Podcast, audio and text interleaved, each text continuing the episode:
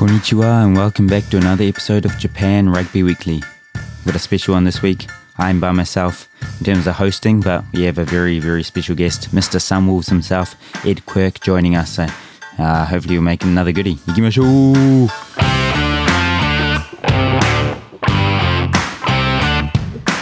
Welcome back to Japan Rugby Weekly. Um, like I said, I'm the only host on this week, but uh, we got a very, very special guest on, Mr.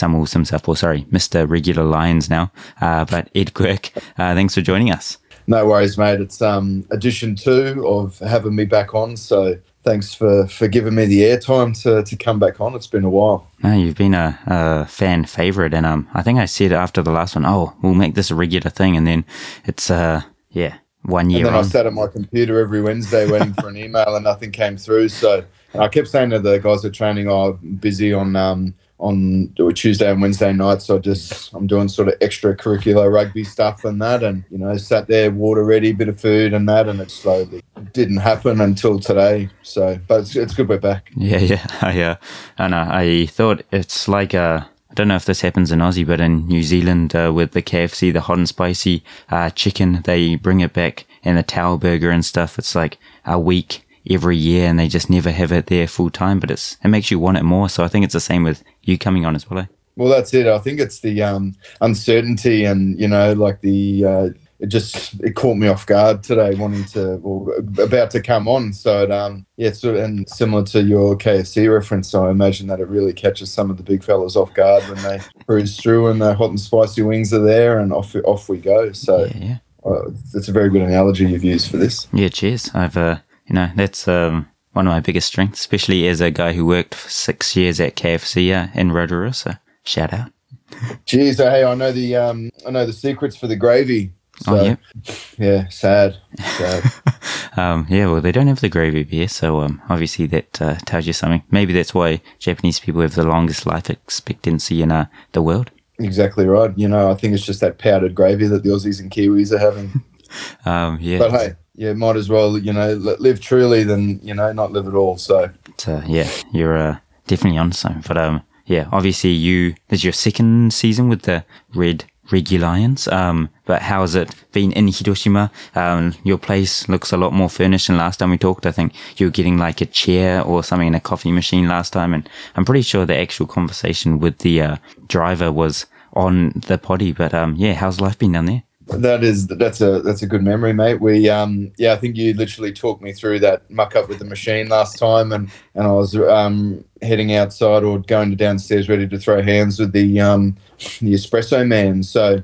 Mate, yeah. Since last time we talked, it's it's fully furnished. We're ready to go. I think when we did speak last time, I had a little air mattress on the on the floor that I had to. It would sort of slowly deflate every like three hours. So jump up, repump, you know, go again. So uh, mate, got, got it all here, as you can sort of see. I got my couch and TV and fridge and everything's well and truly sort of uh, set up, and I've entrenched myself here. And uh, mate, it's good. Second year here, i- it's good. Yeah, I've been able to sort of get a bit, have a bit more of a, a settled base here, and and a bit more time to you know nut out what I'm really doing here, and and get to understand the boys a bit more, get to understand the company a bit more, and sort of flow into the, a good routine here. Yeah, nice. Because um, uh, pretty much all the other boys are workers, so they work during the day. That's correct. Yeah, they're all uh, Shigoto. They're all head in there and all in their different departments. They're sort of spread over the two buildings over the city, and and it ranges from you know top to top to bottom. Yeah, and um, you know some guys love it, some guys not so much. But uh, I really respect what they do and and um, the effort they put in. They're obviously in there quite early, sort of eight, you know, roughly around eight o'clock, and they're sort of finishing up at five, and and they'll um, you know rush home, or a lot of guys just come straight to the club, get some extra stuff in, and suit and tie. Have a bento and, and we're into it at seven till nine. So I definitely take my hat off to them and they usually give me a bit of guff and say you must be really rested because you've had the whole day of doing nothing. So um, I said, look, I'm, I'll come in and, and greet people and clean the toilets. Just Yeah. tell me whatever you want want to do at the company. I'll do it. Oh man, Mind yeah. you, at last year they did actually. I, I did go in with some of the boys and we did like a whole greeting thing. And um, I'm pretty sure, yeah, everyone was so keen to see me leave because, as you've seen, you know, it's sort of a production line on the way into work and. Mm. You know, as you can see, there's not not a lot of people are too genki about the the Monday to Saturday grind and day to day. So I'm uh, expressively Ohayo Gozaimasu people and, you know, have a good day. And, you know, a lot of the uh, general consensus was sort of, you know, fuck off, mate. You know, I'm just, I'm coming to work and the last thing I need is you screaming good morning at me. So that was my, my sort of one and only chop in at, at the company and I've never been back. Oh man, uh, well yeah, at least uh, you know you've seen what the boys are doing, um, and you know greeting. That's uh, one of the things that you always hear, especially at high schools and stuff in the uh, teams. It's about uh, you know screaming back at your coach if they say something. You've got to say hi, even if it's pretty much. I think even if you don't agree with it, it's kind of just like a hi um, until you've earned your stripes. Which um, obviously you know you've got so many stripes on you, uh, you don't know where to put them. I think, but. Um, I did get some sun the other day, if that's what you're referring to. So, yeah. Um, yeah, well, I know it's uh, you know, can get pretty uh, sunny, pretty good weather down there in um Hiroshima. But uh, yeah, how have the Regulions been uh, tracking this season? Yeah, pretty pretty good. Look, um, you know, similar to what we we spoke about before um, with you guys up there. It's had a really good start. So we just straight off the bat won first two games and um, lost our third game by two or three points to to Docomo, the top team. So we were really um, in good stead, and guys were ultimately a little bit shocked at, at the, the kickoff. And um, yeah, we changed a lot of stuff, and a lot of guys had sort of become a bit more professional and and all that. But then, you know, without sounding too bad, I think we just sort of got a bit comfortable and and you know we're just stuck in the ways of like we'll keep doing this where we sort of needed to continue to evolve and keep changing as the season because um, you know you, you guys have sort of a bit of a different luxury up top where there's a huge variety of games and you're playing a lot of different teams where we're playing each other three times so and we've sort of kept it the same if not changed it just minute like a little bit and you, you can't do that you know like if you're playing the same teams and and a lot of the teams are obviously well um, carried across you know with a lot of different foreigners some really good japanese guys in in docomo who had played in the top division for a long time before they went down when they decided to, to company. And um, yeah so look we had dropped off a lot of injuries too. Um, and i think the hard thing is with the company is where sort of pro teams you have time to rehab and gym and and really work hard at. You know, we don't have that luxury and that time where guys are at work and they'll come and they'll only get an hour on a Monday or a Tuesday to sort themselves out and then it's sort of thrown back in the bucket and try swim and and that but you know look we've we've held on and we've done a lot better the you know than last season it's just um you know these last three games with Docomo on the weekend, and then the, the last derby match here in Hiroshima against Mazda, and and then we're up to, to Tokyo to play Kurita, who we beat in the second game. But you know it's been really cool to watch them, and I know Wycliffe Palu really well. He's their kantoku, and he um and he's done some really good work with them, and they're really putting the pump under a lot of teams, and and they're they're a team who have who have evolved throughout the season. So uh, pretty cool to see. Yeah, um, because uh, we've kind of been talking about it a bit uh, in the potty, just about how you know there's only five teams in Div Three this season, so uh, you guys basically just or every week one of you guys has a bye, and then you see you play each other three times. So uh, the previews must just be like, oh yeah, we're playing this uh, this team again and this team again. Yeah, so literally we played uh, Kyuden, uh, Voltex. We played them um, last week, mm-hmm. and then we had a week off, and then we played them again. So you know, like literally, and like I think we played um, would have been maybe Docomo back to back, like mm-hmm. in two weeks. So don't want to get in trouble for saying it, but whoever's up top in the JFRU and the League One, who's um, Scribe Man, who's organising the, the dates and the games, uh, yeah, like I think he could definitely not play teams back to back.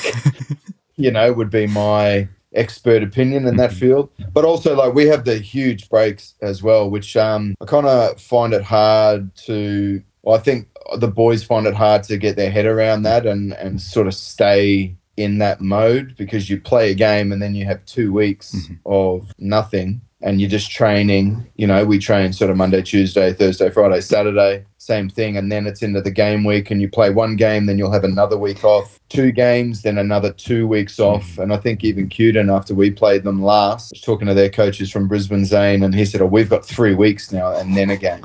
So he's like, What do you, you can't sort of say, okay, we'll have a whole week rest mm. because the company wants to be seen to be doing stuff. And you know, how do you keep guys engaged? You know, like, hey, we're not doing anything for three weeks and then we'll start to prepare. Mhm. Where, the, like, I'd be even happy to play each other four times Yeah. because you almost get like the leagueies do, you get sort of battle hardened in a way. Like, I prefer just play games. Like, your body gets used to the contact and, and the training and the short turnarounds, the long turnarounds. You sort of get used to it the more you're playing. But here you're like you get bashed and then you sort of have like a down week and then you train really hard and then you're sort of a bit fatigued and then you play another game and then you're not on. So you're just like yo-yoing the whole time. Yeah. So and I don't know what's going to happen with next year. Obviously Hino in a bit of strife and, mm. and one other team that come down or if they're out are they going to put in from like the division four, like a mm. Yakult or something like if I had it my way, and I know this is completely off tar, you know, topic and task, I'd just combine Div two and Div three hmm all as one, you know, and then you'd have similar to the top division, you'd have the sixteen teams or whatever, or the thirteen teams, and same in below, just longer season, quicker games, quicker turnarounds, more interaction with people, and you know, for fans, it's like here's a game, and then like, nah, we got that for three weeks, you know come back next month. I think we had like one game in the first week of January, and then our next game was in like Feb. so it's just like, what do you do? Like you do preseason, then you go game game, and then you have like a month off. It's just like, yeah. Yeah. To me, it doesn't really make sense, and I don't have a lot of sense upstairs either. Um, well, yeah, I think, uh, like now that, like you said, Hino, uh, what happened with Hino, they, the guys who were supposed to verse Hino suddenly have a week off and then, uh, in Div 2, like every two or three weeks there was a bye because I think the biggest thing is because there's such a different number of teams in each division, but they want to do the promotion relegation games at the same time. Everyone's just Yeah. got to match the 12 teams, eh? So, Yeah, and that's it, like sort of where ultimately everyone's waiting for what like the top division where you know you could even start the season later down here, you know, and just sort of say, okay, like you guys will kick off mid January. Yep. So we all instead of sort of like the the three week breaks, they're just like it just kills me. It's just like man, you know, like yeah, it's good, but like for the body and the mind, it's just like man, how do you constantly, like as I said, just re you know get the boys back on Mm. you know, hey, we've had the three weeks of just sort of mindless training. Like now, you know, let's go. mhm. It's sort of just like it do, to me, it doesn't make a lot of sense. But hey, yeah. I'm just uh, I'm just a sh- just a sheep running around a paddock. Yeah, well, I think uh, I we've talked about it a few times, but yeah, the best thing would probably be just to try and make the leagues at least uh, or the divisions uh, close as possible in terms of numbers. But they were, you know, always talking about Div three being more of uh, teams who want to stay that company side. Um, but then, like, yeah, Docomo went down voluntarily. Uh, so I was just like, are they going to want to try and go up to Div two? You know, it's like uh, just a Well, they they are. So they, if they beat us on the weekend, we had to look into it. They go directly up to Division Two, and wasn't as you said, wasn't that the whole thing? Like we'll voluntarily sort of we'll snag all the really good players from Docomo and we'll go to D Rocks. But a lot of the Japanese guys who are top division players, you can just we'll stay and be company. But then they're like our drives to go up and go up again, and it's just like doesn't that defeat the whole purpose of you know? But Mm. We'll see. We'll see. You know, things are chopping and changing all the time. So again, I'm not I'm not the one holding the the stick. Um, man, what a league it would be if you were though. Oh, it would be all good. I'd have no cards. The referees would not allowed to be carry cards. No, I don't. Yeah, like I just um yeah, I'd combine like two things. And to be honest, if we're gonna get onto that, like to I'm fascinated with the the university side of things here, with just such a like just the, the following that it all has and the hype behind it and how much it it means to everyone. Like the boys here, like we're Teikyo, we're this, we're that, and it's like these guys are like 34, and like it's still like I'm talking about like we're still talking about uni. Hmm. And it's sort of like us, it's, you know, New Zealand and Aussie. Like, if we kept referring back to, like, oh, I'm, you know, my school, my school, my school. It's like, man, you've been out of school for 12 years. Like, doesn't mean that much. I would, I would like, you know, revolve around the uni door and, and the top league stuff like that. Like, I'd have, you know, at Chichi, I'd have a game, like a uni game followed by a, um, a top league game, Mhm. you know, and like, I just, I'd sort of run it that way. And, like just sort of feed it around like a rugby festival like every weekend kind of thing or there should be like little pre-games to every game i believe you know like if we're playing down here like the hiroshima high school team if they're playing a local derby this should be before our game mm-hmm.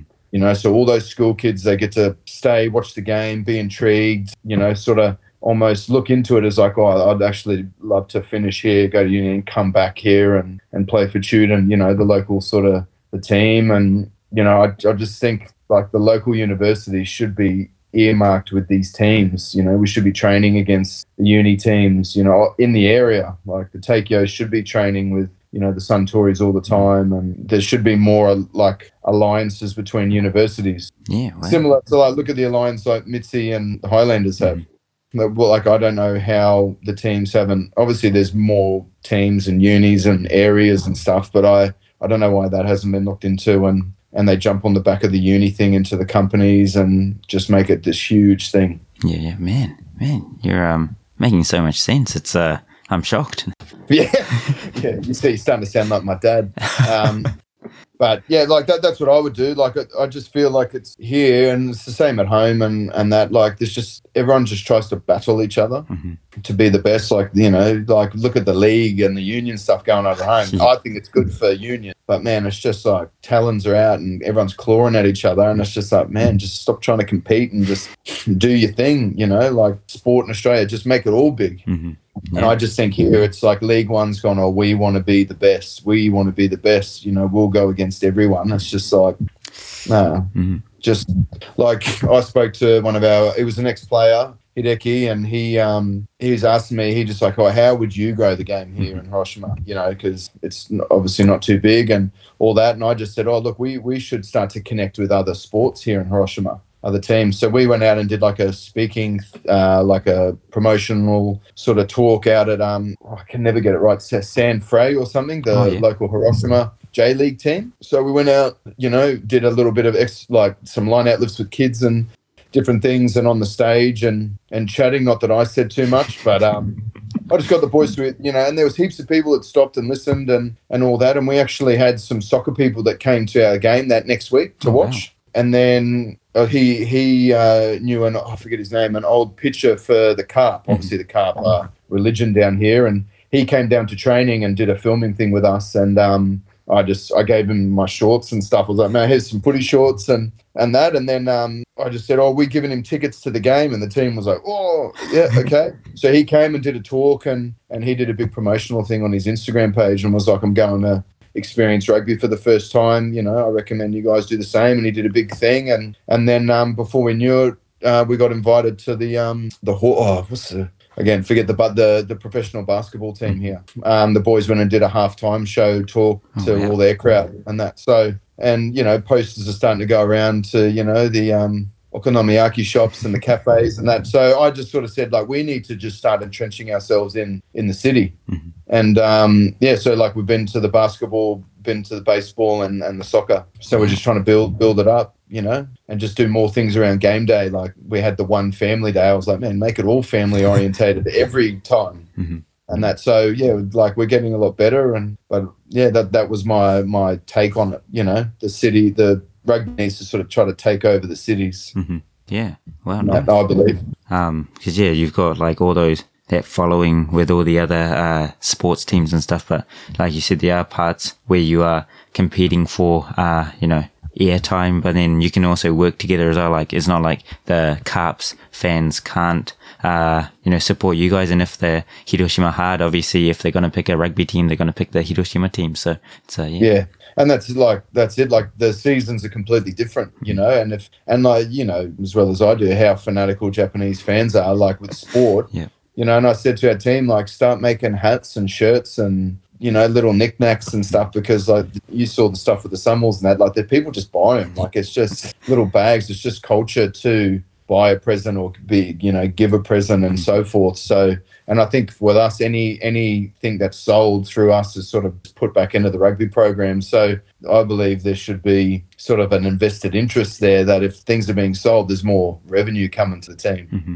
So like go hard at that and go hard at getting people to the game and all that. So yeah, it's I was sort of learning about that stuff as well. I saw a lot of that stuff with the Sunwolves and the Reds and that, but I just think it can be done better here. Yeah, nice. Um, well, maybe that's. Uh, I know you'll probably have another what six, seven years of playing, but then after that, you could be that kind of uh, manager on that side. six, seven days. The way things are going, the way I get out of bed, mate. It's uh yeah, the air mattress is doing you wonders. yeah, the old uh, the old spino cylinder, like with the Simpsons. That's what's happening to me here at the moment. Oh man, uh, what an invention from Homer that was. Yeah, no, that was pretty epic. But man, that's what I was rocking until now. I've got my futon, as I call it, which is a, a uh, more spiced up way of saying a mattress on the floor. It's a yeah, you're a man of culture, so you got to do it. Yeah. Oh, I am culture. Mm. Um, well, speaking of, you're at a pretty uh, you know big city in terms of Japan, uh, Hiroshima, but uh, your second year there, what's it like in that city? And have you you've probably been able to uh, you know spend a lot of time traveling around? I know you train all day, but uh, yeah, uh, what have you been up to over there? Sleep all day, um, mate. Yeah, I just look a lot. A lot of the boys, you know, look, they do work in that a lot, but um, as you know, like love coffee, love that uh, sort of culture side of things, and and as you know, people probably wouldn't listen to me on this, but love to talk and love to sit and have a yarn for hours on end, and and so I'm sort of have become the man to go and find new spots for for beers and lunch and and dinners and coffees and that. So I've picked up a few little spots mm-hmm. and met a met a lot of people. So usually just like on like today, the day off, I just went and and got my lid cut or tried to get my head fixed a little bit and never works. Every time I go for a cut, I just pretty much pay to continue to look shit. But um, yeah, I'm always Googling different things and that. And I went and sourced another little cafe, which was pretty cool. And uh, today, so I just sent through to the little boys that like to go out and do that stuff. And uh, me and some of the boys, we um, hit up different sauna places and little recovery places after games and go for feed after. And so I'm sort of just wiggling my way around town doing that. Hiroshima is pretty small, but it's um I, I sort of like it. Mm-hmm. It's uh, nothing too crazy to navigate. You know, easy to jump in the car, easy to park and find stuff. Where you know Tokyo, you're sort of you'd lock in to get lost and and go down some deep holes where you might not come out. And um, but no, hit up Miyajima, you know, along the waterway, and obviously, as you said, it's been really good weather down here. It's starting to heat up, so it's got some real epic little spots down by the water where you know guys are wetting a line and. You know, it's always good to just have a cruise. Sometimes I just go for a cruise in the morning down, and there's a lot of old fellas. They um, they wet some lines, and I'll try to talk to them for a bit, and they usually shrug me off. So um, can get lonely, Dougie, but it's all good, mate. We um, I've always found stuff to do. So yeah, it's good. And mate, I had the oldies over here a couple of weeks ago for two and a half weeks, and oh, wow. mate, they loved it. So they got to catch two games, and they, that was the first game they've seen live in like five years. The last game they saw was that Waratahs game where I got my knee blown out. So they were pretty um pretty happy to be over here, and and they're pretty easy travellers. They're not really uh you know, we want to go here, here, here, here. They sort of just wake up in the morning and be like, "What's up today?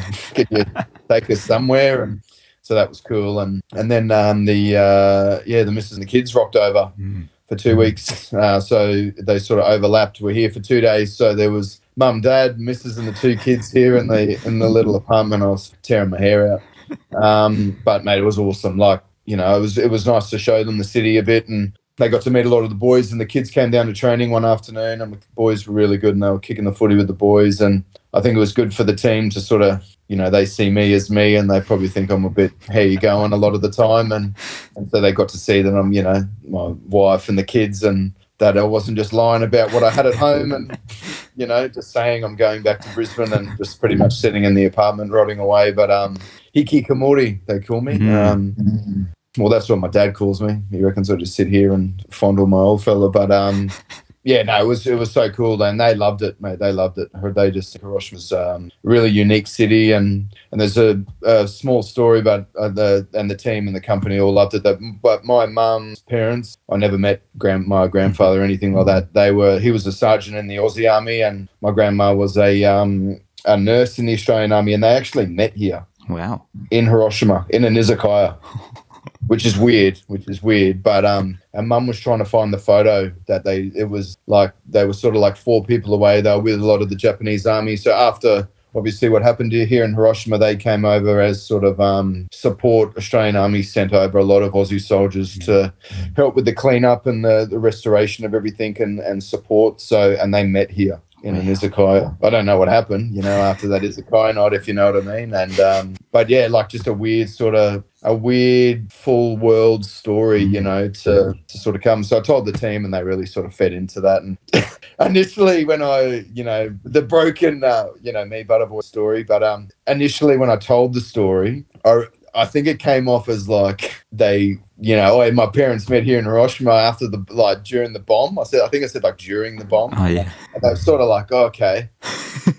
and so in my mind, I was like, fuck, are they thinking like, you know, my uh, my grandparents sort of had were, were backing what happened, and then I like there was a translator dude. I was like, can we sort of clarify like they met here after? And then he sort of said it, and they were like, "Oh yeah, okay, oh yeah, he's a choir and that." So I think at the start they were just like, "Fucker coming in," you know, like sort of almost celebrating. I was just like, "No, definitely not." Mm. So um, yeah, that was a bit of a five minutes of I've been here for like two days and I'm going to be I'm back on the plane or like locked away in a dungeon somewhere. You know, after saying that. So yeah, like full 360, and I, I think they really they loved that. You know, um, that there was a bit of a bit of a connection here. Yeah, well, uh, must be, you know, fate that another uh, quirk ended up, or sorry, Akaku ended up here. But I wonder if, uh, yeah, back then the concept of a love hotel existed. Well, that's what you know. I feel sorry for them that they that didn't exist. You know, like they didn't get to have the full Japanese experience. Uh, izakaya into a love hotel.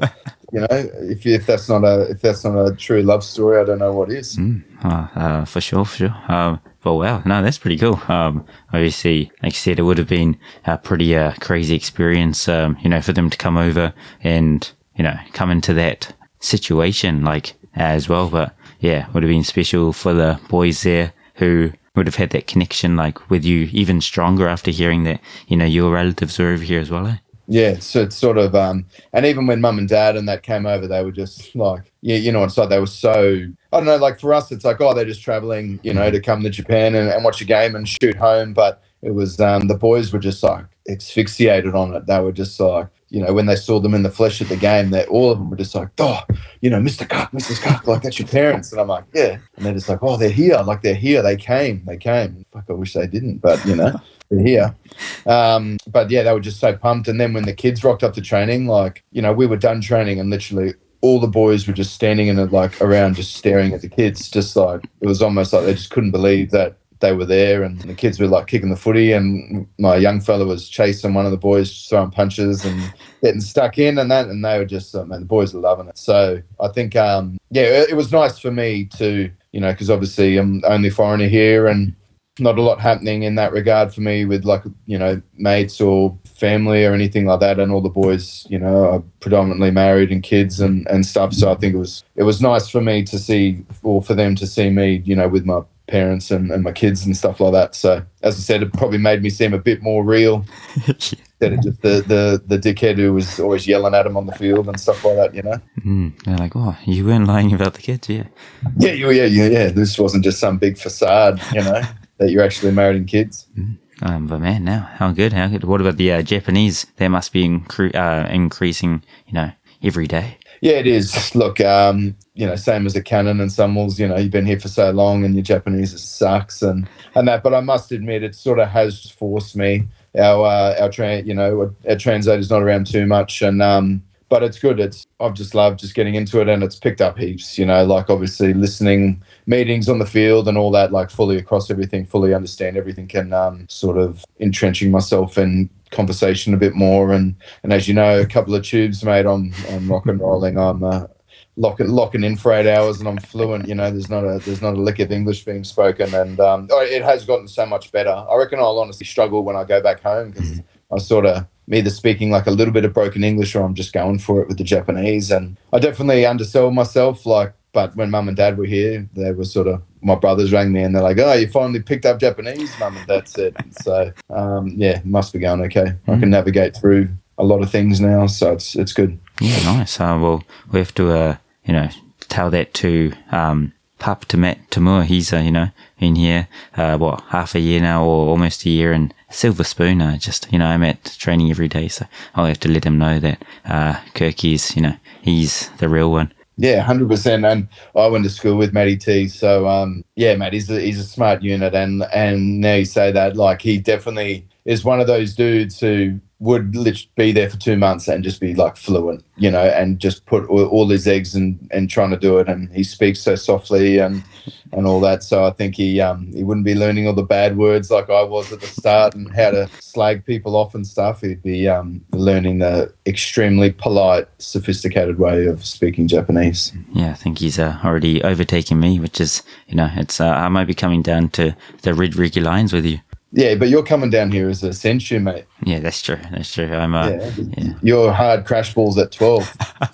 I um, didn't think you got my uh, highlights video. I sent it to you trying to get uh, trial, but it just never got to the coach. no, I think it bounced. I think it bounced. You actually, you know what, to be honest, you actually would go good down here. I, I don't know how I play down here. I'm rat shit, but I will. Uh, it's uh, I think I'll be able to do what uh, was it Cooper Cronk did in one of the grand finals for the Roosters when he had like you know basically one arm but just directed. I'll be able to translate on the field and just uh, That's it. You just got to, like, you're almost like a second nine. You just got to, like, sit in the pocket and just chew people out and, and be sort of the general, sort of steering the ship. And that, mate, sometimes I communicate, like, communication, the key. Mhm. Especially down here, you know, guys just say one thing, you know, I got him, and then that's it, silence. Yeah. And it's just like, you keep it going, mate. Like, keep it, keep the tongue wagging, you know, we sort of need a little bit more from you there, but, yeah. and, but they're, pro- they're probably a bit quiet because I'm always yelling at them, so. Um, but yeah, that must be pretty like because in games, obviously, you don't have you know a translator next to you, just translating what you're saying. And uh, so, for, is that one of the uh, hardest parts? Being you know coming from teams that had a few foreigners to basically just you and 14 other uh, you know Skux Japanese guys. Yes, Scuxes. No, it is like, and you know, the boys always reiterate because, like, after games, I'll sort of be like, "Oh, sorry, I, you know, just was like, bah, you know, at you guys and that," and and they're just like, "No, no, like, we understand everything you're saying. Like, even when you speak your Japanese, you might think it's not right, but we, like, with your emotion and different things, like, we get it." And I was like, "Oh, yeah." And they're like, "And we know you understand because we will say stuff and you'll do it." Yeah. You know, and I'm just like, I'm just doing what I think I'm think's right. You know, I'm just I'm lucky that it is right. No, but yeah, so and that's what I mean, like in regards to my Japanese, like it's changed in in that way, like in the games. So like if I'm addressing the team, they're like, Yeah, we we get you, mate, like we mm. understand it all. And vice versa, like if I'm in the huddle and something's going on, I'm usually across it all, you know. Or I just get on with it.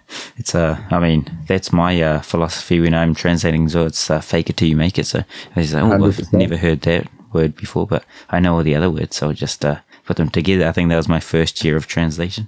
Yeah. I don't know how you guys do it. And I don't know if you were there for that Sunwolves year. It might have been Jamie Joe's first year or second. It was uh, we had a guy for camp and um, I forget his name. He was a nice guy, but just like how like trends, like I don't know how you guys do it. Like it's amazing. You know, on the hot, under stress, you know, a million, like there's usually a couple of people bickering or speaking and you've got to make way of it all and flip it and then flip it back with like rugby terminology as well. Like it's not just the way you talk, there's sort of a way to say it. And yeah, I forget who it was. He like two days and Jamie kept looking at him and he was just like, ah, and he was just freaking out. And we were like, yeah, fuck, it's all good, mate. You know, take your time, you know, and he's just panicking. And then um, I think he was there one day. And then, like that night, he was fucking sweating, like middle of winter, sweating, panicking. You know, had the meeting, was just kept mucking up, and we were like, "Oh man, it's gonna be the longest week for this dude." Like, I feel sorry for him. Me and Mikesy were talking in the morning. Went down to Brecky's in casual clothes, big smile on his face. What's going on, mate? He's like, "Oh, I'm done." Like they told me to leave. Like, just so happy, you know, just like just the stress had just gone. Um, but I felt for him. But then I remember talking to him. He's like, oh, "I'm, you know, a bit embarrassed that I couldn't sort of do it," and I was like, "Man, it's so hard." Like, and you know, with Jamie Joe and all that, like it's even harder because it's like bang, and if it's not done, it's just like you're a guy, you know, like things move fast. Yeah, yeah. You dealt with Brownie a lot, but eh? So yeah, the easy stick. Hmm, I think um oh because yeah the six weeks I was there uh I think I just translated for Jamie once when he came into the uh locker room but like all the boys when they're speaking Japanese to him Jamie just be like oh yeah I understood that don't have to translate that so it's pretty much just one way but um yeah, Yeah. Brownie I think but only for a week or so because he was you know with the uh Japan what what is it the Wolf Pack as well but I think Yeah, oh yeah, that's right. They did, they did. Hmm, um, I just had uh, all I remember was we were at the itchy, um, itchy and scratchy ground, and then um, yeah, yeah. he was just like, "Oh, um, I'm gonna run back to the hotel. Doug, you wanna come?" I was like, "Oh yeah, we'll probably just have a stroll." And you know, he just wants to get to know me. We were running like faster than four minute Ks, and I was like, "Holy!" Because I was just trying to sprint to catch up. So yeah, what a beast. Yeah, animal, animal. Um, I think yeah, it was mainly uh, Scotty. I think uh, who was there when I was there for the six weeks. Scotty Hansen. Yeah, yeah. What a legend, mate, eh, Scotty? Yeah. I um, always uh, like I, I watch a lot of Super Rugby and that as well, and um, always good to see him up in the box and. You know, always sort of reminisce on some good memories and good times in Singapore that you were obviously a part of, and um, yeah, just um, it's I sort of always reminisce on the sunny stuff, on the people we've met, and obviously you play teams. I even play in Britzy and and guys like that. It's just like man, it's cool, eh? And then like even watching Super Rugby, like guys that have gone back to play Super and stuff. It's like that's cool. Yeah, yeah, um, yeah. It's a that was one of the biggest, uh, you know, shames. I think because it was when I was there on that six weeks that we got told, oh, this is the second to last season for the Sunnies, and then, uh, you know, after the World Cup success, you're like, man, this would be perfect to have, you know, Super Rugby games here right Yeah. now. But yeah, I just I still it's I still can't believe that it, it didn't come to fruition. Like it honestly blows my mind that it like after the World Cup that it didn't take off. Like it was there for the taking. Like fan you like you've had the World Cup, you'd had interest on millions of other Japanese that weren't probably rugby fans, and it was there. And like even I was talking to mum and dad about it, they were just you know like they loved it obviously because we're all playing, but they would everyone. Sunwolves was everyone's second team Mhm. like and that's hard that's hard to do you know you've either just got one team and then you're sort of now don't really bother with other teams but like everyone followed the sunwolves eh? like every everyone Mm. you know and people would watch the game and like yeah it was just such a missed market and and stuff and it was, it was a misbreeding ground for Japanese players. There's the uni systems and all that, but like if it had been done right, uni into you know club team, club team into super, super into um, Japan, like you know, it's just um, yeah, it's sort of such a shame. Mm. But also very happy that I was part of it. Yeah, yeah. It was, uh, I mean, because, you know, you see all the teams that even have, you know, success and have won stuff, and then uh, you look at their home grounds, uh, or sorry, their home crowds, and then you see the Sunwolves, uh, just, you know, everyone's going, oh, for every scrum, and everyone's, you know, Yeah. dancing, and it was just such a good atmosphere. Man, everyone kitted out, and that's what I was talking about the knickknacks and stuff. Just like there was just, I was seeing some more stuff, and I was like, did they make like, are they selling that? Like, where the hell did they come up with that? Like, they had the undies going at one point. Yeah. They had the duds, people selling duds, and like the little faces as hand towels and stuff. And I was just like, man, this is out of the box. Like, this is awesome. But just everyone in kit, Hmm. everyone in kit. And it was just, man, it was just so good for Japan and, and rugby. And then I, I think I've said it to you before, like you look at that World Cup team, like all super, Mhm. you know, all Sunwolves. And a lot and a few of those guys, I don't think if they didn't have that, they wouldn't have like played the way they did. Mhm.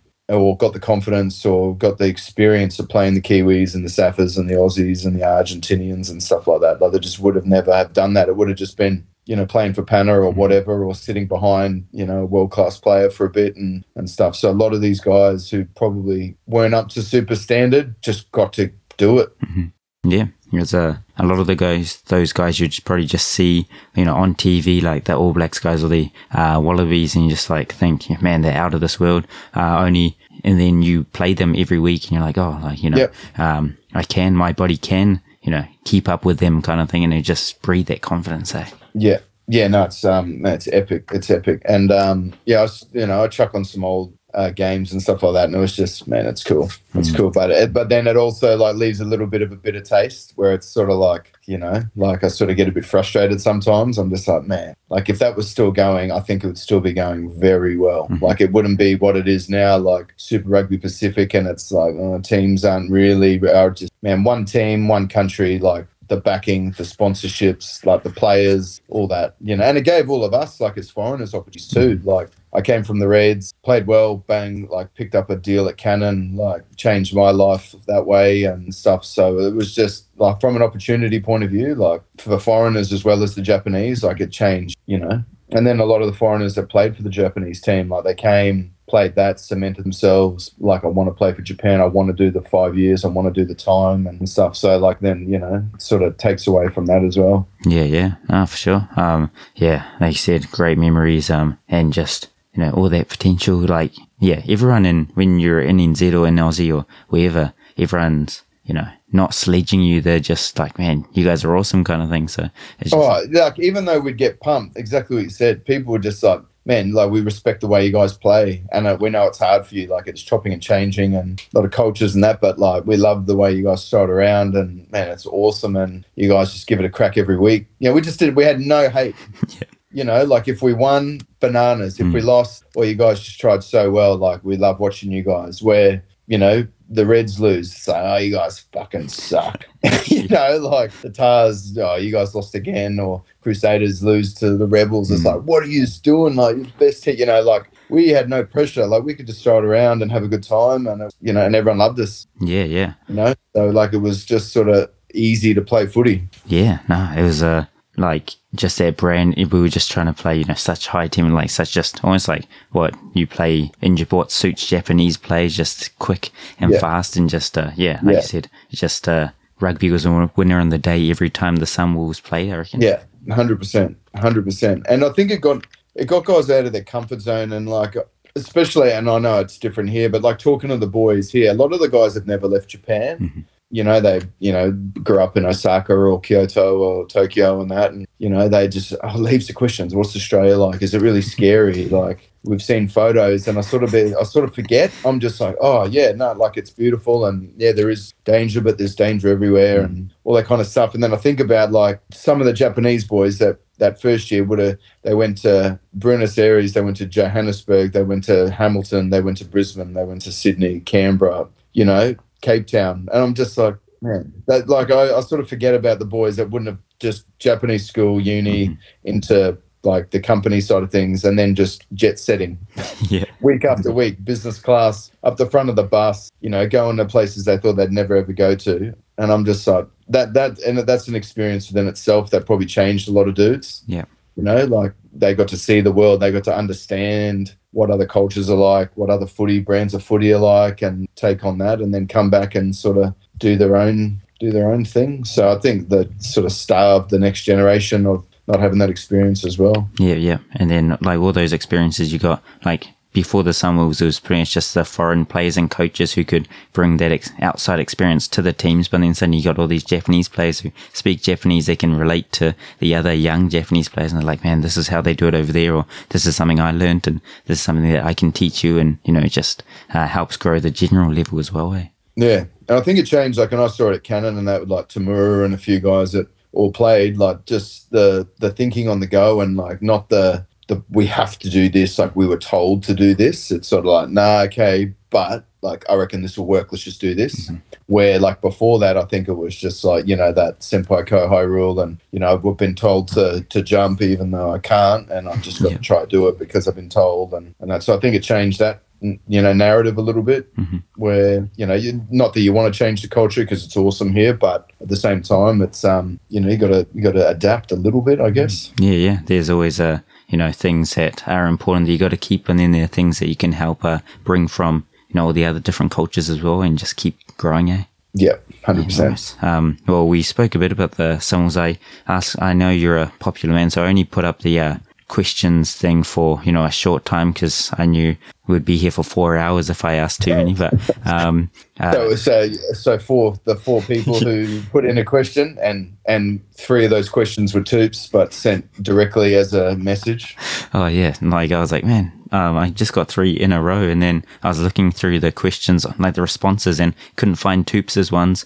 Go back, and he's just yeah, replied to the story. I'm like, oh no, Toops, have to teach him. I, want to do sort of a, uh, a three-way chat with you guys because I had to chop that dude in half Well- verbally verbally Um, so I've got this Bluetooth thing that can uh, connect my phone to this as well. Um, so should I Is try A- give him a AI? call? Yeah. AI, you've you've caught my voice, and you're going to get me to say some crude stuff Yeah. that's Um, going to get me locked up here. It's uh, yeah, and it'll help me. It'll, it's all for the podcast. So um, as long as the Mate, podcast I, I, improves. I do, I do anything for the podcast. That's uh, why you're one of our favorite sons. One second, I'll, um, will.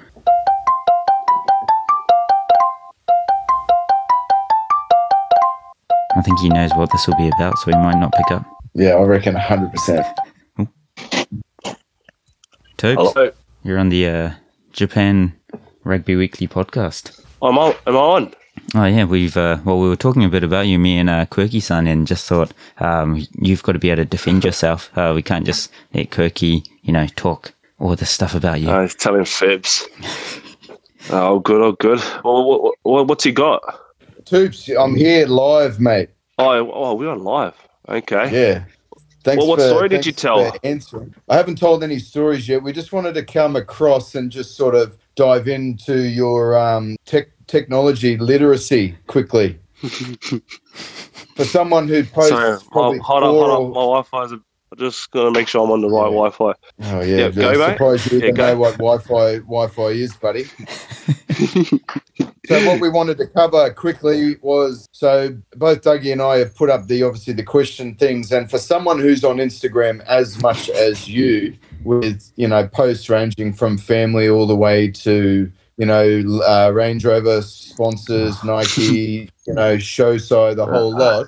Um, you Yeah. have replied to the actual post instead of actually clicking on the the post. So we thought Oh, we'd sorry, mate. you. There was a glitch We- on Instagram, so that's why it didn't work.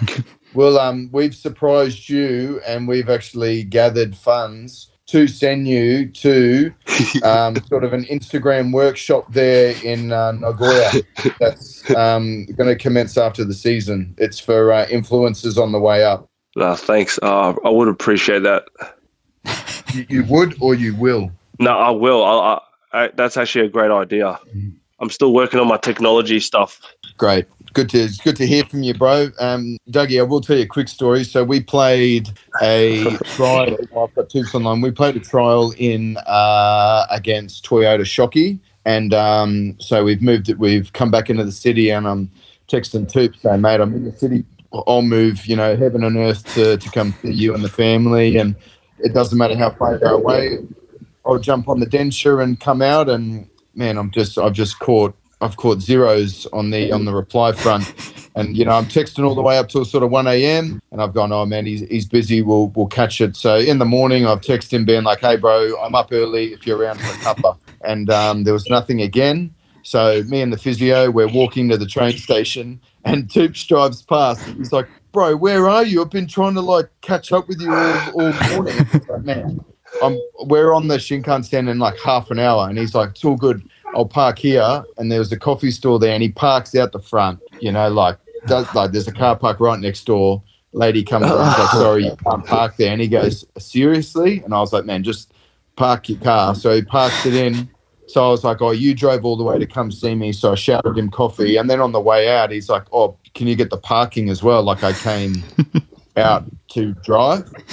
And then, um, you know, it was it was really good to see him. Literally had like quick coffee, had to scale this boiling hot coffee, and um, I paid for it. It was uh, expensive as too. It was like nine fifty for a latte. And on the way out, he's like, "Oh, bro, can you just grab a takeaway?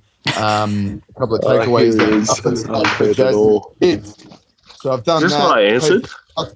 and then um yeah, and that was it, bro. And he's like, "Sweet, bro. See ya. Try catch you in Brizzy. Bang, gone." oh, it's like, oh, okay. So, um, but it was like, long story short, it was so, it was just so good to see him. It was so good to see him. Um, I'm surprised uh, the lady didn't let him park in front of the coffee because, like, when you think of rugby player in Toyota and Aichi, everyone says Toops. Like, he is, you know, he's Yeah. the bee's knees. Well, well, he he he did say he go he he dead panda and goes he goes you you must be new here so, do you know? and she goes and she she's like Samasen he goes you must be new here and she was just like I don't know what you mean and he goes oh don't worry And I was just We're like, on live uh, at the moment. Um, uh, Yeah? it's uh, yeah for the third time yeah um, live, but um, this is all. No Yeah. people can listen to it yet. Um, like, it will come out next week. That's a good story, you see- Quirky. Dougie, this is why this is why we've this is where we've got to send him to that you know that uh, technological illiteracy camp because you know we live right now on the net. Uh, come Can you send me like the location, like where it's gonna be? Because like sometimes without the copy and paste address, it like t- takes you s- uh, to a different place. Um, well, the funniest thing is, like, Toops, you're on this. You were the co-host on this podcast uh, at the start, so I thought you'd know the most about it. But Yeah, well, you got a guy like Quirky disrespecting me already. It's uh, I'm, I'm surprised you got him lowest on rating. mine. It was the lowest lowest ratings. In I was actually first couple of shocked that you wanted to um, have him on your podcast. To be honest, it's uh, yeah, one of my uh, you know favorite guys in Hiroshima, I think. So Hundred percent. Well, when you when you rang the phone, I thought he was going to pick up with, "Hi, this is the Redcliffe Dolphins' biggest fan." Oh damn it! He's- I made a big mistake. Did I comment? Oh yeah, I was wondering how Yeah. you got the questions. Damn it! Ew. the flag. That's a good man. You live and you learn. Eh? You live and you learn. That's Oh, good. geez, you live and you a lot of learn. living. There's a, there's a lot of living by you, bud. There's also not a lot of learning. Ah. Hence, I will splash cash to get, get you going, bud. what stories do you have um for everyone on the on this potty? It'll be interesting. I can't wait to hear it. Eh? Well, that, that as um as as an ex host or co-host, I should say, you should be um really excited to listen in to when Dougie actually puts the podcast out. Mhm. I still don't think you've grasped the um how live works. I don't think. um, Yeah. So right. Well, should I? Uh, I've got the three replies that you sent me, Toops, um, about the questions up. So should I ask them on your behalf to Quirky? Let's Oh do it. yes, please. If, if that's okay. Yeah. It'll be- I just want to hear um his answers. To be honest. Yeah, nice. Well, the f- first one's a you know, uh, great one. Uh, how are you still playing with the amount of injuries you've had? Oh, sorry, I'll say it exactly how it said. How are you still playing with the amount injuries you have had? Oh, jeez, that's a bit of a tongue twister with his English, eh? Um, geez, we went to the same school, but we obviously didn't have the same teachers. Um, that that is a great question. I, my body has been through a lot. Uh, look, I just think hard work, determination, just the the will to get up and the will to get better, and um, yeah, I've uh, always wanted to really work through my injuries. And look, to be honest, I, I have gotten a lot slower and all that, but I still just give hundred percent. You know, um, just never say no. Um, nine dollar fifty coffees help as well, eh? Oh, 100%. When you when you know when you shout when you shout $150 for coffees for for Toops and his family, you and then you ring your missus and you go, "Hey, we can't have milk this week." you know, it makes you get back to training and want to dig in and, and earn a little bit more cash for your for your real family at home. Mm, nice. Um, was that uh, what you were after, Toops? Are you happy with that? No, I, I, no, that was really good. Nice. Um, what about uh, Really inspired me. I can tell it in your voice. you need another coffee? I think. Um, Yeah. yeah. Oh, okay. Next one. When will you be the next mayor for South Bank?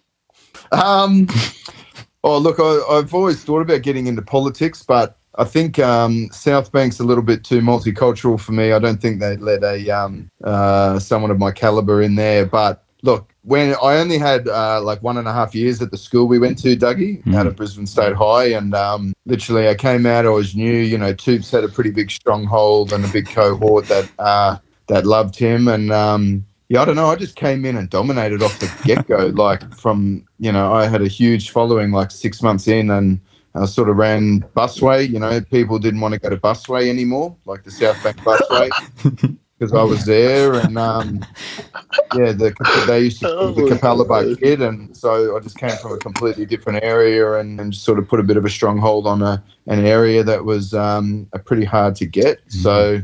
No, I probably could roll in to sort of, to politics down that side, but um, yeah, we'll we'll see. That's something I might actually look into. Yeah, it's exciting. Um, heard it here first. There you go. Yeah. I think. Nice. Um, Beautiful you, know, you know what? You Very know what? strong. If, if if if anything did come, uh, you know, out of me going into politics, I would put Toops in charge of my media manage my, my media management and the lit- and he, he would write everything for me. Like he'd be sort of like my literacy. I call him the, the Lord of Uh, Literacy, and and um, and he'd also be my media manager. And uh, well, I'd hope he picks up um, you know some really good points and some lessons from that um, that course, he, the crash course he's going to do in Nagoya. And, Um, yeah, because that course uh, sponsored by Japan Rugby Weekly. It's not cheap, but you know what we do for our uh, mates. Eh? That's it. Thank you. Appreciate it, guys. Nice. Um, and then sorry, just one more. Be- I know you're a very busy man, uh, Toops, with you and your uh, beautiful right. family in Aichi. Um, I know we're playing you this week as well, so it's not like I'm trying to disrupt your preparation or anything.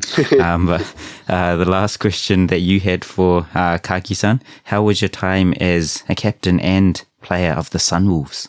That's actually a really nice question. I'm actually tearing, tearing up on this end, Toops. Um, well, look, to be honest, the, the captain thing was really good. It, it taught me a lot, uh, probably from a political standpoint uh, in the team and trying to understand uh, when to try to play the not the captain card, but like when to lead and then when to just sort of be one of the boys and and be a player. But I sort of when I had a chat with you know Filo and the, and the the coaches, my whole take was that when he said you know would you consider you know being one of the captains, I sort of said I just don't want to go away from who I am. You know, I still like to have a good time and, and joke and have a beer and train hard and and all that. But I'm also happy to do all the other stuff. Um, but you know, my main thing is I was, I'll always go to bat for the team and and the boys uh, as much as I can. And I didn't want to get political in that way because I'd seen it happen with other players and you know go more captain and staff way and and that. So you know, I hope I had a good balance. So, you know, there definitely probably was room for speak from the boys, but you know, I, I did love it. That was something that when I was younger at the Reds and that I did. A, I want, always wanted to captain a super team, and I was lucky enough to do that. And not that Toops would have listened to me, but he always gave me some some real good support, and he was always, you know, yeah, always pumping my tires up, which I really appreciated. Nice. Like you said, that was a great question from uh, Toops, and uh, one I'd probably add in on his behalf. He would probably never ask this, but because uh, he's already doing a great job. But obviously, you know that he's recently transferred uh, into the you know forward pack. He's uh, rolling his sleeves up and uh, doing the hard yards after you know being on in the centres at fullback, um, getting all the glory. He's uh, you know doing all the hard work in the forwards now. But any tips for somebody who wants to uh, you know really make it as a blindside flanker? I mean, Toops has already made it, but you know. Uh, well, uh, he um and he you know there's there's no like there's no reason to get embarrassed or anything, but he's he's texting me all the time. He, he just said, "Give me give me the mud, give me the mud map on how to be awesome," and um and we like not that I say because he's older than me, and not that I'm being a mentor, but I sort of see myself that way. Um, and you know, like there's no point, you know, being embarrassed, and there's no stupid questions. But uh, probably for the last six months, we've been working on a really good plan on how to get him really entrenched in the forward pack and actually getting his head in the dark spots. And um, as you can probably see uh, over the period of the season, the, the way he looks and and that that he's getting a lot of hard work done, and you can just see with the, the way his head looks the games and and that, and his head's taking a bit of a different shape because um, he's doing some really hard work and. Um, but no, it's really it's hard to transition from you know inside centre to outside centre. But the fact that he's you know played international footy at you know back three and and centres and that, and uh, when I saw him um, you know, on the on the bench and then starting at six, I sent him a text and I said, "Oh, this is so good." You know, like I, honestly, I think it'll suit him. And and it's hard to learn. You know, like we the the only thing that I reckon that he might have might have given him a bit of a taste was we had a set move against the Hurricanes where he was jumping and. Um,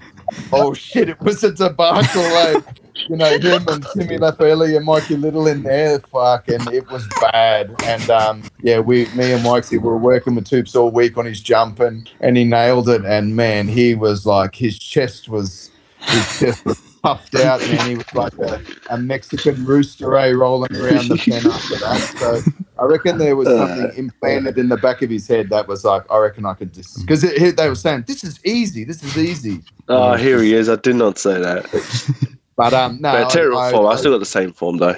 Yeah, that's all good. But I, I take my hat off to him with making the transition, and he's making the transition in like one of the best teams in the league as well. It's not like he's down in my team, you know, transitioning to eight or anything like that. He's um he's he's transitioned. He's got a, a, some good dudes to learn off in Detroit and um and the boys there, but he's uh yeah definitely capable, and it's very admirable seeing him make that change. It's uh, amazing. Nice, yeah. I think uh, like, you know, obviously we've had a lot of loss, but just seeing someone do that, like you don't realize, um, how much you have to learn as a forward that, you know, the, I mean, the units are completely different. So Toops would have never probably been in a line out session except for that special move that you guys are talking about. So you don't realize that you've got to learn 12 calls a game kind of thing. And, uh, plus, you know, know where to be. And, um, yeah, pretty. Oh, that's it. He's gone from, you know, chasing each other and kissing each other on the neck and, and coming scrums. So, um, it's yeah a huge reality check, but I, I reckon it's one that um, he might have even brought that back stuff over to the forwards. You never know. For nice uh, tips, yeah. Thanks Uh, for your word of wisdom, mate. I really appreciate it. Love you, buddy. Nah, thanks, mate. Appreciate that, man. Man, your questions, Thanks even though you're the on. only one, even though you're the only one who sent questions in, they were the best out of the bunch. Uh, here it is. um, but yeah, no, I know, like I said, uh, Toops, you're a busy man, so don't want to keep you too long, but thanks for uh, picking up and, uh, you know, taking and, you know, or sorry, joining into the conversation also. And, um, Nah, yeah, thank you. Appreciate this. no, nice. Thanks. Have a good night. I'll send Appreciate you, it. Sorry, man. I'll send you the check later. Yeah, thank you, man. Yeah, just uh, charge it to Quirky, and then Quirky will send me the um the cash. Yeah, nice, nice. I'll take it off that bill, that coffee that time. Mate, you still owe them. They're, they're ringing me up to say that guy still owes us. Didn't even pay it. Card must have didn't go through. They, they must be thinking, geez, he spent a long time in the toilet. We're want to close up. We're trying to close up, and he's how did he squeeze out that window at the back? But, uh, Sweet as. thanks, Toops. Thanks, son. lads. Thanks, dude. Have a good night. So you too. See ya. Um, that was amazing. Mm. I've, I've never seen anything like that. Just the the interaction and and the call and and how that could have how that can morph together. And it's just it's something that I've never been a part of. It made me very happy. Yeah. Um, obviously, uh, I've got a little device here that connects a few of my devices together, and um, but because all of our voices are on different tracks, I can just delete, you know, somebody's voice if I Toops want out to. of it. uh, but no, it was uh, great to have him on. Thanks again, Toops. Um, yeah. Uh, by the time this is out, we will, would have already played you. Um, but uh, yeah, it was good to see you um, in the future.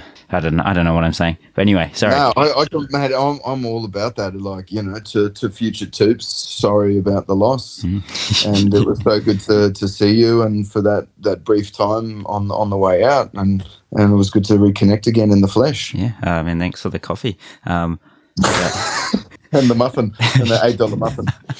Uh, but yeah, well, you said uh, the only question. We actually had a couple more. We had one um, from long-time host who ran away to New Zealand, uh, Ben Poltridge, uh, formerly the fastest man in Japan, but because he's like hardly ever is in Japan anymore, can't say that.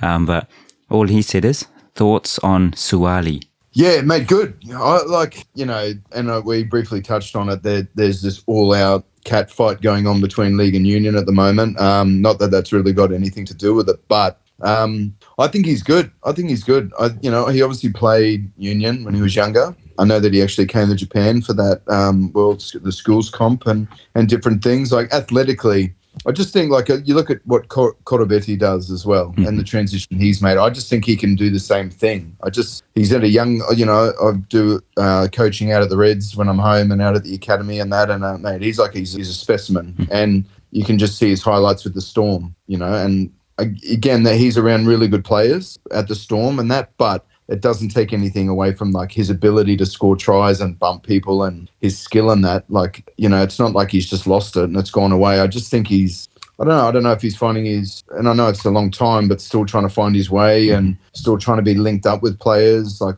I don't know who he'd be really close with out there, and you know, I just like I think if he's comfortable and he's happy and things are good in his backyard and and he gets a good opportunity here under Eddie, I reckon you know he might actually really shine and get some confidence. Yeah, nice. Uh, so for anyone, I guess, if you're not from NZ or Aussie or you don't follow league, uh, there's guy, uh, Suaalii, who uh, was, I think he pretty much always played union, but got uh, picked up by, I think, what, the Roosters? Uh, playing for the Roosters at the moment, playing well, but then has signed, I think, it from 2024 maybe uh, to, yeah, union. So, like Quirky was saying, there's a bit of a war. A few guys in league are saying, uh, "Don't let the door hit you," kind of thing, and others are saying, you know, it's Really, yeah, I don't really get get that. Oh, look, they they've lost someone that they probably really like. You know, I've been seeing the cheese. Cheese, he's been having a, but but that's good. I think it's what Union needs. Mhm. You know, I just think it's what Union needs. Union's very white collar, very cut. You know, like we we don't we can't be seen. You know, having cracks. Mhm. You know, we'll just keep it like let let the daggers come over the fence. We'll catch them and and put them the put them the rest over this side. But um, it's good to see Eddie and I think one of the boys from the Tahs. Um, you know, like jumped in and and that's just it's that's what Aussies and Kiwis and that we love. We love banter. We love you know, and it's good for the game. It means people are talking about Union. Like as soon as Suaalii signed, it like I mean, I clicked on Facebook. It was just bang. You know, like it was just all Union, Union, Union, Eddie, Eddie, rugby union, money, all this kind of stuff. And I was just like, man, Union's never been spoken about like this in like 15 years. Yeah. So, and that's just the one one dude. And yes, I remember when Izzy came on the scene and we played him at the Tahs and and stuff. And again, he took a while to transition as well. Um, and he ended up being awesome for the Wallabies. You know, like one of the highest try scorers and man, awesome athlete and stuff. So I think the same will be for Suaalii. Just Yeah, yeah. seems like a quiet kid and let him come across and let him be happy down there at the Tahs and let him do his thing. But there'll always be that spotlight on him where if he has a couple of shockers, then like the le- it'll rain, you know, from the league side of things. So I think it's good for the game, and I think everyone's talking about Union again. You know, like let bring it on. I, I like it. Yeah, nice, nice.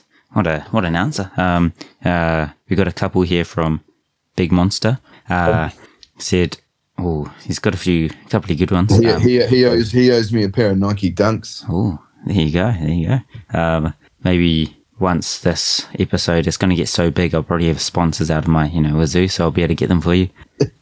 uh, so you said, uh, talk about some memorable moments from 2016 and 2017. No holding, lol. Yeah. Look, uh, man, that's 16. You know, I don't want to put a, a uh, like a, you know, a sticker on a best year, but two, that first year in 216 was, was probably the best just because of the uncertainty and, and the freedom of what we were allowed to do and, and the coaching, you know, hammer and all that. Like it's sort of, you know, everything was new and there was like, there was wins for everything, you know, like first trip for the boys and first this and first that. And, and um, man, we had some wicked times, you know, down in the izakayas, down in um, Ueno with uh, Riaan, man, just sinking massive beers, like just like me, you know, Riaan Viljoen and like Monster, uh, Faatiga, Lemalu, like Tim Bond, like big units, man, just rolling through uh, Takanawadai, just, man, just like having a good time. And all really like good, respectful dudes, like Tusi Pisi as well. Like we were just all guys that had come out on a limb, you know, from our respected countries and super teams and stuff like that. So, man, probably one of the memorable things I've done, man, like that we did a trip to Cape Town, like, and we played some really good footy, man. Like we, I think we just lost to the Stormers by like five, and it was a packed house, and we played so well. And in that week, we, man, like we got there from, and everyone was jet lag, and uh, Hammer was like, boys, you know, get some rest, get on the piss, do what you need to do to just get some sleep and you know, hang around the hotel and that. So a lot of the boys went to bed, and so we, you know, I took the get on the the piss advice, and um, yeah, so and we were drinking at the bar till all hours. Uh, man, we met all these South African dudes and went out, and man, it was just a bit of a bit of an enjoyable night there, and saw a few things that we probably shouldn't have seen, and and then um, you know, I got home at like five, and we had the next day off, obviously for recovery and that. And and um, Derek Carpenter had organised us to go do Great White shark diving. So man, I slept for like an hour and a half, hopped in this little bus, drove two and a half hours, and we're on a boat, and we just literally twenty minutes out in the boat. Like the way the boat had to get out was like huge seas, and we just had this African dude driving the boat, and I'm just like, oh man. And then um, pulled out, and he was like, "You footy boys, you can be first in the cage, man." There was like twelve great whites there, and thin, thin little cage, like little copper, like cage. So we're in the car, uh, sorry, in the cage, man, tuna head banging into the cage, great whites, and and cruised back. And then I got back, and some of the boys were going to Table Mountain. Um, jumped in the bus, cruised up there with them, and Carps ended up paragliding off um, Wow. one of the mountains. And he he's like, bro, meet me down the beach at like lunch. So the, off he ran, and the dude flew him down there. It took him like an hour up in the air, like flying. So I met him down there, and then we had some beers down the beach, and that was like in the space of like 24 hours. I'd done that, and I was just like, man, I love the Sunwolves. and um, yeah, and then yeah, we had some really good nights, um, just out together and and stuff. Like you know, it's hard to get hello out of Monster Mm. on a good day, but um, yeah, definitely after a couple of couple of cans, he always opened up, and oh, he's still one of my closest mates to date. Yeah, nice. Um, yeah, man, what a loose, uh, loose trip, loose trip. How good. Um, And that, that was just that was just sort of one of them. man, the dream. Well, he said, uh, next one, well, he's sent a few. I'll just, uh, say a couple, but can you explain why you let Julian so Savea do you like that? Uh, yeah, the bus. But like, look, you know, I, I jumped in the line of the people that he's destroyed. You know, like, um, I get ridiculed for that, and look, I'm still paying for it with hernias in my neck. But I just, and you've probably seen it. I just head in the spokes. So I just went for it. Um, but we sort of we dived into it. I was did a podcast with Wixie and. And we dived into it a bit more about. We actually slowed the clip down, or he put it up on his socials. Of um, he was on my inside, or it might have been even Monster. I think it was Monster, and Monsters just let me have it. you know, he's just he stood back. I sort of shot out of the line. I was like, man, maybe Monster's going to come with me, and we'll try catch him you know. And Monster just stopped, and I've come flying in, and and Julian sort of stepped at the last minute with his hip and just destroyed me. And the game stopped, and Monster's just over me, just staring at me, and I'm pretty sure he laughed. So I don't think it was why did I let Julian. It was I had more faith in my mate was going to help me, but look, it was all good. You know, it's um all for a good laugh. You know me, I'm always I'm always I'd do anything just to have a good laugh, and that was obviously one of them at the expense of almost breaking my neck and getting knocked out. So Yeah, man, that's, uh, thanks for the backup, brother. yeah, man, anything for the content, anything for the stories, eh? Anything for the story. Yeah, I'd do anything for the story. So we got one. I think this must be a Japanese fan. They said, uh, "What is your most useful item living in Japan?" To be honest, and this is just like it goes on the Toops' thing. My game ready. Mm, the the ice machine that you probably have a few floating around the club. Um, when I left the Reds, obviously had a bit of a bad knee at the time, and um, my old physio he, he said these are quite expensive, but if you invest in one, it, it'll take you a long way in regards to recovery. And um, I've still got it today, touch wood, and I smash it after every game during the week if my knee's sore. And like I know it's probably not a direct Japanese item that I use all the time, but man, I, I live on that thing. Like after this, I'll jump on for an hour, hour and a half and, and use it. Like that's something that is a, device that I, or an item I just, I use all the time here. yeah, nice. Um, yeah, there are a few. Um, I've never used one, but obviously, um, it's what basically like how the boys would use ice packs, but just uh, you know, our machine to do that for you, kind of thing. Eh? 100%. Yeah. Ice and compression and it gets down to sort of zero, one degree. And, and it's just, yeah, I'm so used to it now, but it, it does help me so much. Nice. Um, there was They were another. probably, they were probably wanting like a, you know, hashi or, you know, like I walk around with like a, a personalized hashi everywhere I go, you know, pair of chopsticks. um, something you can get from there are a few shows on TV like um, they're quite interesting. Yeah, it's a, basically like an hour long show, and it's like this. We're going through the best items you can get at the hundred yen store, and they're like the we're ranking the top things from Daiso, and it doesn't say it, but it's basically just an ad for Daiso. Um, but, Yeah, yeah. uh, yeah, it's probably just one like you know you can get this lint roller that doubles as a MP3 player. I don't know.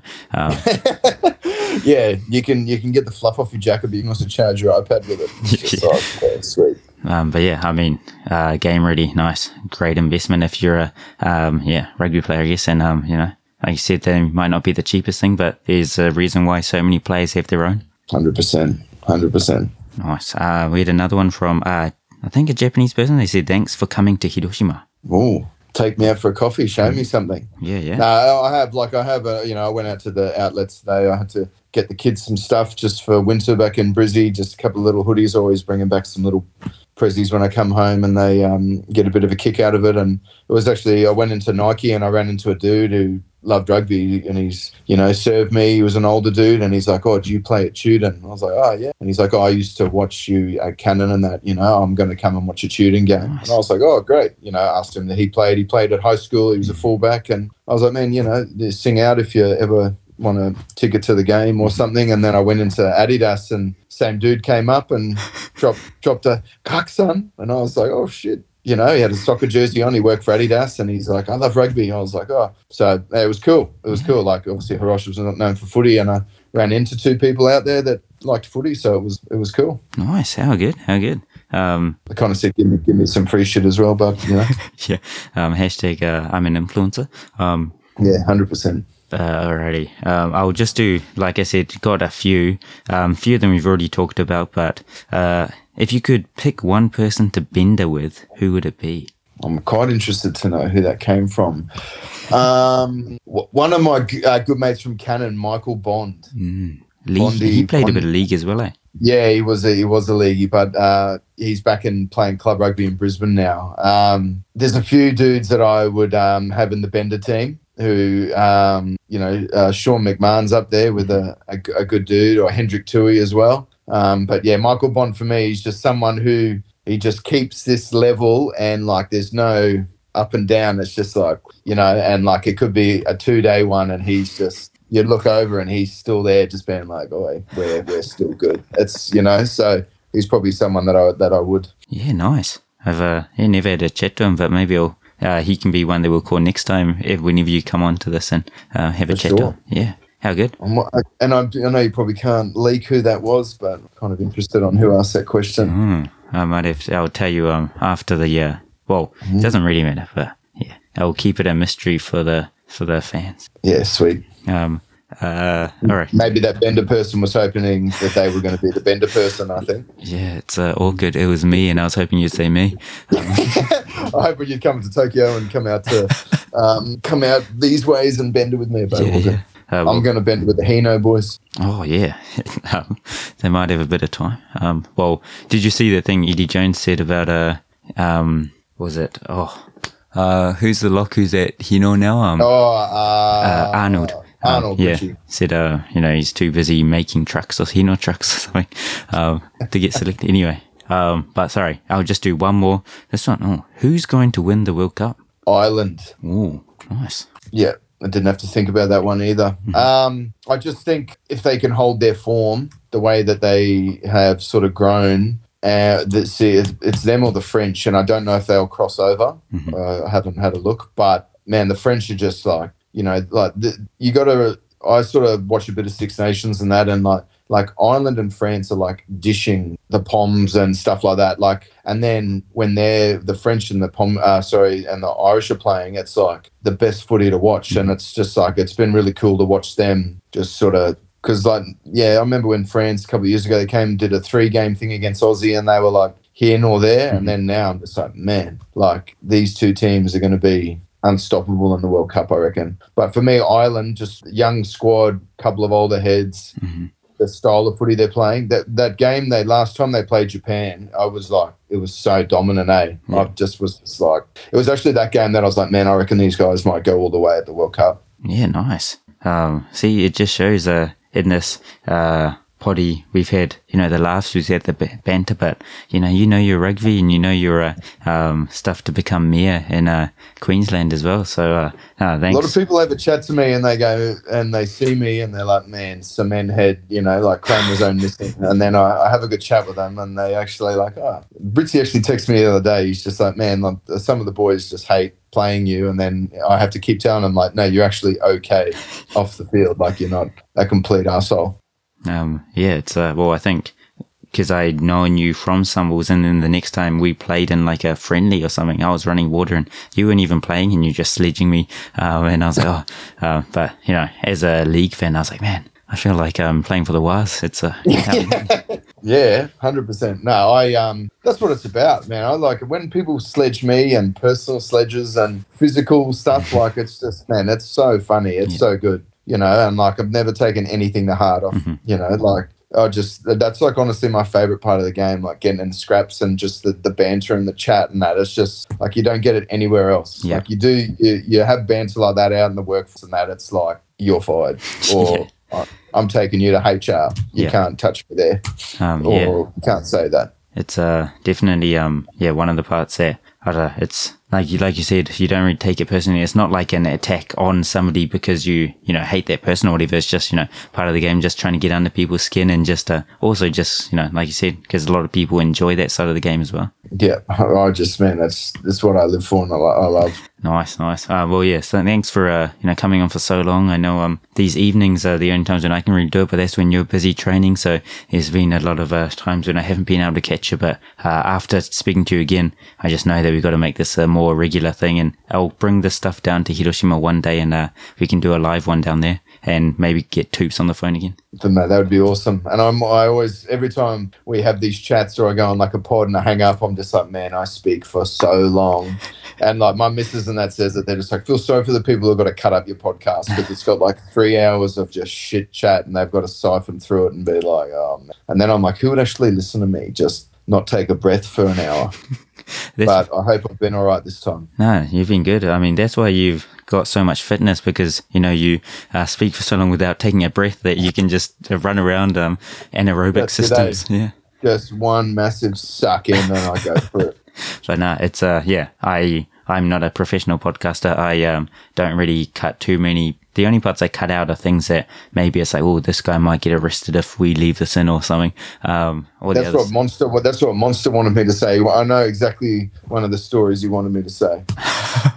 um, they'll have to be. Maybe I'll start like a Patreon or something, and we can do a live show one day with all those stories that can't go out into the world. Um, You know how that you know how like every girl with a set of honkers and a booty uh, has OnlyFans. Like we should just do like an OS, like just an only stories, just account where you pay ten bucks a month and you just you get it raw. You get like raw stories from professionals and all that, and you know, and it's just because they might tell the stories on the outside, but it's he said she said kind of thing, Yeah. you know. And we'll just charge people through the roof just to get. And same thing, just should be should be able to have question time, just straight up. Is this true? What about this? What was the craziest, dirtiest thing you've ever done? And and they, they could just tuck into because that's what people want to hear. yeah, nice. Um, I reckon. Yeah, that might be. Um, I think we're onto something. That can be the. It's like Japan Rugby Weekly after dark or something, and just make it After dark, behind a yeah. paywall. And yeah, I'm sure a lot of Yeah. people pay for that. yeah, some people might want to buy one of my socks or whatever. Put it in one of those Yeah. special vending machines. yeah, yeah, the used undies. I don't know who they are. Um, yeah, I, I think they're over in it. Um, well, I don't know. Who knows? There's 120 million people here. There's gonna be like someone doing I thought you were going to say, "Oh, I don't know where they are," but there is 125 throughout Tokyo. Yeah, Yeah. yeah. Oh, here's the link that shows you exactly where they are and when they're restocked. and I, yeah, and actually, Japan Weekly actually sponsors one. So, if you use JRW15, you get 15% off. yeah, you got half a Mitsubishi Dynaboars, but he used skins in there. Oh yeah, those are you know they're surprisingly uh, But people paying big money. People paying big money. 8,000 yen for some uh, used. Well, that's guys like me buy them, the Hiki Komori. yeah, yeah. I, I go out, buy them, bring them home, and have a sniff. Uh, you use them uh, to you know to use. Uh, you buy them to use Yeah. them, and yeah. Yeah, I see. I'd use Toops because I know that he's worked hard. Mm, nice. Toops because he's just worked hard in them, you know. Yeah, yeah, hopefully that hard work would rub off on me. yeah. you know nice. what I mean? It's a it's kind of poetic. It is very poetic. Um, You got to you got to use me. but nice. Um, thanks uh, for coming on. Um, I didn't use this button once, Today, Junior! which means uh, You- that- That's that's a button that does not need to be used when I'm in a room talking. That's for sure. It's usually, "Shh, man, just shut up for a second. Um, so yeah, it just shows you know you've had quality all day. Uh, you haven't been stuttering, and um, yeah, like I said, thanks for coming on. I'll definitely get you on again, and anytime you're up here, uh, we'll get you into the the studio in commas. Oh, sorry, what commas? Um, in uh, what? I can't even talk in bunny ears. I was gonna say, um, Yeah, in, uh, under in bunny ears. inverted Yeah, I commas. reckon. I reckon we should do. We should just do. We should just call it plugged in. Me and you sit down. We'll just ring around people. That's usually what I do when I'm. Yeah, yeah.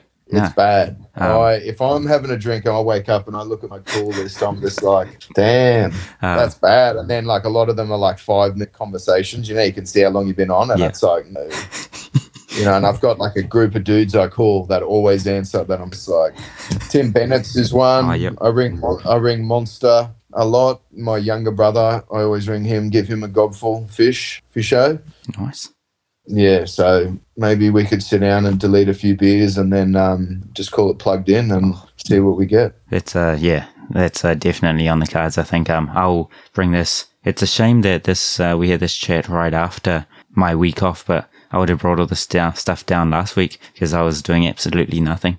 Um, but yeah, I'll bring it all down to Hiroshima or whenever you're up here, we'll do that. And, Yeah, and no, that'd be a we, we great played that game and we played that last game, and then I think um, it's kind of sucks to end our season because like we have a Sunday game, and then we'll come back to Tokyo and we'll have a one o'clock game, so we won't get back here till sort of 10, 11 ish. Mhm. And um, and then the boys have got work the next day, Oh, so like we can't, you know, it's not sort of like up where you guys where you'd be like, no, like let's get the team together on a Monday. Like there won't be many people around. We'll go to a brewery and do what we need to do. So I'll have to sort of like wait the whole week and then maybe on the Friday organise something. So, and I was actually thinking about coming up north and catching up with a few degenerates and, Nice. and everything. So definitely um, have your name and address on one of the cards. Yeah, yeah. I could bring James Moore if you want to do the t- t- today junior button. Oh and no. He is that button. So Yeah. we'll see if we could, we could see if we could bring him in. yeah, we'll need a five-hour podcast. Uh, uh, Or it'd be really short because there'd be absolutely no content. I would feel like uh, we got special. I'll, I'll have to cut out the part that says we got special guest uh, Jimmy Moore on because uh, he wouldn't have talked. But He wouldn't have spoken. He's here in person, like if you wanted to do a visual, but we'll just put up a photo of him, but he wasn't actually here. we could get the whole state high crew out there, mate. You got James Moore, myself, Willie Tupou, Matty Tamoa, Hmm. Samu Kerevi. We could bring in that whole crew and just sort of have a uh, BSHS couch and um, talk about the old days of all those island boys under D block, it was called, and this, the mischief they used to get up to under there. oh, how good! How, yeah, well, I'm uh, very excited about that. We'll have to talk about that. Um, yeah, offline and get it sorted. So everyone listening to this, uh, if you've made it an hour and forty minutes into the potty, um, it'll probably be cut down a bit. But Yeah, if you if you're not asleep by now, there, there could be there could be something really intriguing coming this way. Yeah, how good. But no, thanks again, uh, Quirky-san. Um, anything you want to shout at? Anything you're doing that you know? I know you're a big important man in Hiroshima, but Um, no, nothing. No, um, I look after the season. I've sort of been uh, sort of working pretty hard at trying to reconnect back in Brizzy and and make my off season not so less busy. Obviously, I went back and did some Reds Academy stuff last time and and was keeping training as well and. And a lot of the Reds guys sort of morphed into the academy while the Wallaby guys were gone, so I got to work with them, and so it was really good. But I'm I'm going back and I'm working for one of the, the schools there in Brisbane, Churchy. I'm running their 16s and I'm doing their wrestling coach and doing some stuff for their firsts. I'm going back to help out the academy two times a week, and um, I'm actually doing some commentating. oh wow, Yeah, so I'm going to look to do some uh, some podcast stuff with some guys as well as uh, going to do some stuff around Reds game day, and um, yeah, going to sort of entrench myself into the club rugby scene. And as you know, by this hour and forty plus Mm. five for this extra talk, uh, I don't mind having a yarn. So I'm going to sit on a, a few things and try to make tracks that way, and um, just be busy while I'm home and and be with the kids and keep fit, and then come back. And I don't know how much longer I'll be able to keep trucking. It's uh, getting harder on the body, and I'm going to go around again here next year, and Oh, um, nice. we'll see how it goes from there. yeah, how good. Oh, it's uh, so we have to uh, yeah, get you. That means we've got another at least one more year of a regular feature of Quirky on, uh, which means once a season if we go. and then towards the end, towards the end. yeah, yeah. But oh crap, I forgot again. No, um, but no, uh, that's uh, main. Yeah, you know, obviously giving back to your community, but also, um, yeah, I guess that can help you probably heaps. So when you do finally uh, decide to, you know, give up the boots, you can pick up the mic probably, yeah, and just uh, pick up where I you left so. off. Yeah. I hope so. It's got to be radio because the head's as rough as guts. So I see all these beautiful women and beautiful men on stand and stuff, and I just look at that and say, I'd love to do that, but I just know that you plop me there in the middle, it just doesn't doesn't add up. It doesn't doesn't look like it would work. So maybe jump behind the mic and not behind the camera. Well, there's yeah a reason why I don't do a, a YouTube version of this potty as well. So, uh, uh, well, it's mainly Imagine imagine staring at our two heads on the mic. Talk about a horror movie. No, Um, you're a good looking rooster. mate. Yeah, just we'll get um yeah uh or demonetized every time. Uh, just going to have to put the uh, not that I watch a lot of adult stuff, but you know the Japanese Blur. I don't know what you're talking about. even, yeah, no, me neither. But I'm just, I don't know. I think I've seen it on a billboard or something. Oh, just yeah, have to yeah. blur our faces out. Mm, I think I like looked it up just to make sure, you know, I knew what not to look up. Yeah, exactly. I was the same. I don't even know the site. It was just uh, my dad told me about one. I think he told me about it as well. I think you might have. But no, sorry, I've uh, said goodbye to you about four times. Um, but yeah, it's just uh, been such a good catch up. But yeah, thanks again. Uh, it's been a podcast of uh, you know, two stories. Uh, full credit to Quirky, and um, yeah, Toops was definitely the winner of the day, getting a few free coffees out of uh, Quirky. So um, yeah, thanks everyone, and um, come again next week. Thanks for listening to another episode of the JRW podcast. Make sure to rate and share the pod if you enjoy it. And don't forget to use code JRW15 at the A&R Pro checkout for a 15% discount. Arigats, I'll talk to you next week.